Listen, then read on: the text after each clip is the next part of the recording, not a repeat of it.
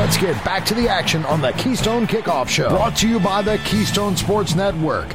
Get the best Penn State sports news and analysis at KeystonesportsNetwork.com or download the Keystone Sports app from your smartphone. And welcome back to the Keystone Kickoff Show. I'm Jim Galante along with T. Frank Carr. It's quarter number three, and you know what that means. It's time to ask T. Frank. This is where we'll take your questions for T. Frank about Penn State football, recruiting, or life in general. If you want to submit a question, download our app from the App Store. Just search Keystone Sports. You'll see the Ask T. Frank button, and off you go.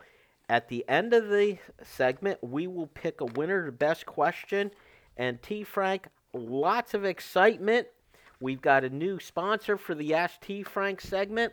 So the winner of today's segment, yeah, how about that? They will receive a gift box from the one and only W.C. Clark's Coffee Roasters. They're at 234 Calder Way in State College. 30 varieties of beans from over 25 countries, roasted with love in Happy Valley for over 45 years. And now, guess what? So many of you, I'm sure, remember them from your years in State College, but now you could order their stuff online at statecollegecoffee.com.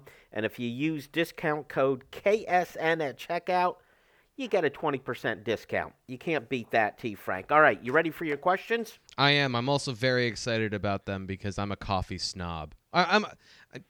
I, I, I feel like I'm a very uh, snob about most things. So I, I you know I'm very excited about uh, uh, gourmet coffee being a part of Ask T Frank. I feel like that fits the brand really well. Do you know what? You might be one of the few people I know, T. Frank, who seems to brag that they're a snob.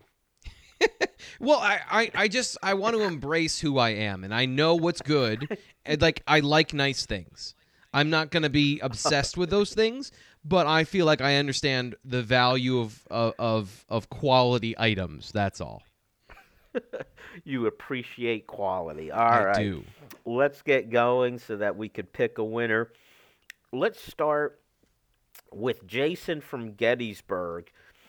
He says, with so much talent leaving the defense, how do you think that will affect them in this upcoming year, especially with Brent Pry also leaving? Well, I will start there. I think that Manny Diaz was a good hire, and that bringing in a guy with veteran experience, calling multiple defenses across multiple schools, and I think multiple decades. I think he's been a defense coordinator back into the 2010s. That's a great hire. Uh, that's a stability hire. That's somebody that isn't going to come in and, and learn how to call a defense. This is an expert. So that's great. Um, then from, I have some concern, sure. But you're bringing in Dani Dennis Sutton along the defensive line. And uh, Nate Bauer did a, a great series of articles that actually opened my eyes about the production level you can get out of a true freshman at defensive end. It doesn't mean 10 sacks, but it means enough to help. So that, you know, that is a, a good infusion of talent into the defensive line. That would be where I have the most concerns. And I know linebacker is a huge one for Penn State fans but the emphasis on linebacker probably is not the same as the value of linebacker. So if you're going to have a weakness, maybe it's there. Uh, the secondary is going to be good again, and I think that's critical. Where you're bringing back a lot of guys, and then the guys that are stepping in have talent. Zakee Wheatley moved over to safety uh, to kind of r- round out that group. You're bringing in some talented freshmen, um, and then you've got a two deep of veteran experience at corner. So defensive tackle I, I need to see some stuff this spring. I'm not terribly concerned about a step back as far as being a detriment to the team, but maybe not the elite te- the elite defense we saw last season from a points given up perspective. Count me as one of those fans who's a bit concerned at linebacker, and my concern is depth there. Yeah. I thought last season, you know, they had the three starters that you were pretty confident in, but there wasn't much depth. If if someone was out for any reason, you took the defensive end Luketa and plugged them in. Yep. And now you've lost two out of three starters and Luketa, who was, you know, first man up if there was an issue with somebody else. So I wouldn't mind seeing them bring someone in the portal, even if it's just a depth piece, but someone who's used to being on the field. Um, let's go to Jimmy in Forest City. Who says, T. Frank, I like your talent evaluation better than Mel Kiper Jr. and Todd McShay. Wow. Penn State has eight players invited to the 2022 NFL Combine, which is very impressive. In order, who do you think will be the first five Penn Staters drafted? Now, you don't necessarily have to do it that way, Right. but give me some of your thoughts on the players going into the draft and who you think is might go a little bit higher than other people think, or Yeah. the other way, go a little bit lower. the than first the four- talking heads are saying. I'd say the first four are pretty obvious. Um, I had to think about the next one, just give you a top five. But Dotson and Ebiketie, Brisker, and Brandon Smith are the four that are going to go eh, before the end of the second round.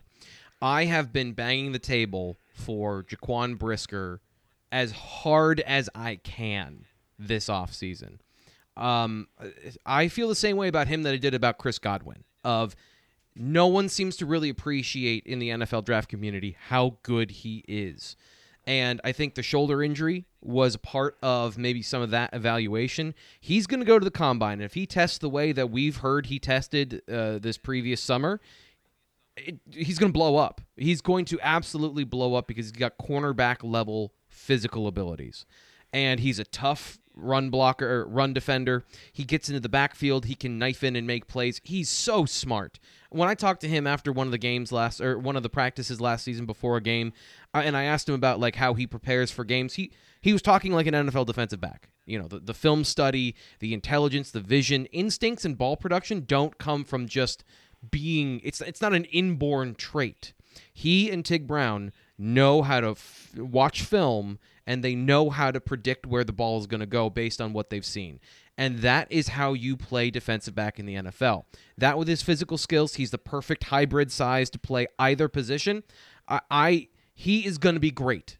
I even even with Ebiketie and Dotson, I think he has just as much of a chance of being a superstar at the NFL level of a guy that gets his hands on the ball, makes plays, and is a part one of the names you know in the NFL. I think he's got that potential. So I, I'm just going to take this segment, Jimmy. Thank you, Jaquan Brisker. Jaquan Brisker. And you- you need to say his name more in the NFL draft process. I couldn't agree more. I love Brisker. I'm an Eagles fan, NFL. I want him to end up on the Eagles. And I love that you pointed out him and Brown both have that ability when they're making interceptions. You know it's because they're reading the play. You know it's because they've been watching film. It's Yep. obvious. And I just read um, recently where Dwight Galt is quoted as saying, at the combine, he'll run his 40 in the four threes. Yep, that's that's the number And- we had uh, that he gave us last offseason.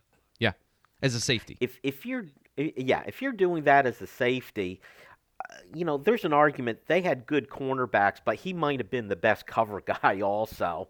Hell, Um, I'm a am a Bills fan. I want the Bills to draft him and play him at corner. Because he's, I, I just, I think he can play anywhere in the secondary that you want him to, just based on what you want him to do. I think he's got the length and the and the intelligence and the physical abilities to play. uh, You know, he's a safety. I, I would put him there first, but if if my team needed a corner, I would seriously think about it. You know what? It's it's going to be fun. Let's hope he ends up at with either the Eagles or the Bills, so at least one of us will be Yeah. very happy. Uh, let's go to Jeffrey in Tunkhannock who says, "Hey T Frank, seems like a real upturn in recruiting with the 22 class and now the great start to the 23 class. Can you pinpoint any reason for this, especially after two subpar seasons?" I would say the changes in some of the assistant coaches has made a difference.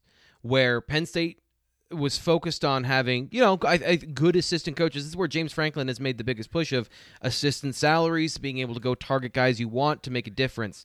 Phil Trautwein is a prime example because we just talked about the offensive line. He is a guy that develops talent, and he's a guy that recruits well. He is he's a guy that does it all. Where previously some of the offensive line coaches, you know, were maybe they were good coaches and they were okay recruiters, or they were good recruiters and and good coaches. He seems to be a guy that has the potential to do both at an extremely high level. And I know Penn State fans are expecting more out of the offensive line in the field. I think that's very fair. But you have to look at the totality of the talent he's bringing in and the reasons I, I talk to these guys and the reasons that they want to come in is because he's smart. He explains the game well, and they feel like they're going to get to the league because they're with him.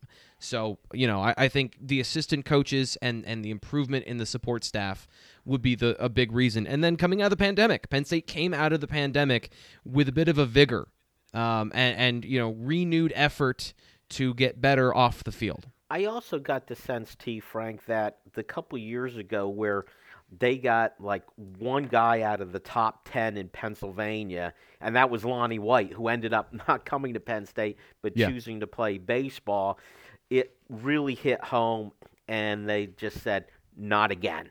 you know. Also, Pennsylvania had more prospects the last two years. So, not to cut you off, Pennsylvania mm-hmm. had more quality prospects the last two years. That's a huge part of it. And, and and having guys that I don't want to say are easy wins, but having guys that have a predisposition to wanting to come to your program is a huge thing. And there are more. There have been more lately, but it, it's just it's up and down. That's going to be one thing that changes every year and there also seems to be more of an emphasis on Philadelphia and even adding staff from that area. Yes, um, help, helps the cause. All right, let's go to Sam in Boyertown, and Sam says, "I happen to be one of those who likes James Franklin as the Penn State coach." However, I'd like to know how you would rank the top coaches in the Big Ten. And I'm not sure Ryan Day should be ranked number one just because he has all of that talent at Ohio State. I so I I want to get to more questions because we've answered two so far. I don't know how to answer that one. Um, you can go off win percentage. You can go off. Like, there's. I am an expert on Penn State football. I'm not an expert on on all the other schools. So you can go by seniority, a bunch of different ways. I'd say James Franklin, no matter how you slice it, is a top two or three coach in the Big Ten, though are there any guys that you point at and say, you know what, they seem to do more with less? Like, you know, if if you rank coaches, Ryan Day is usually at the top, but he has that built-in advantage of, oh, you know, being at Ohio State. I'll give him credit that it seems like he's actually even taken the talent level up a notch from when Urban Meyer was there. But yeah. how about the guys? Do you look at like? You know Northwestern and say Purdue, who's the more um, with less, or Jeff Wisconsin Brohm, or Purdue is a good. Is Jeff Brohm yes. the guy at Purdue? He'd be the one I'd say that does the yes. most with the yes. least. Uh, Kirk Ferentz, you know, they're always good for a good win and a horrible loss. They are to me, they're consistently exactly what they are. So that's a stable program, but I wouldn't say that they're better or worse than Penn State. Very good. All right, actually, we did get to three questions. Uh, well, that was the fourth one with oh. Sam there. So let let's get a winner, T. Frank. Who do you like? We had Jason, Sam, Jeffrey, and Jimmy. Uh, let's go with Jason. Uh, talking about the defense and giving. Uh, you know what? No, Jimmy was Jimmy the one about the draft and uh, letting me rant about Jaquan Brisker. Yes. Yes. Yeah. Sorry, not to bring, not yes, to clutch, uh, steal away from me the last second, Jason. But Jimmy from Forest City is going to be our winner. So because because Jaquan Brisker's a first round pick. Okay. You know what's funny is poor Jason. I don't think that's the first time we've done that, is it, uh, T. Frank? Anyway, that's it. Jimmy is our Jimmy is our winner.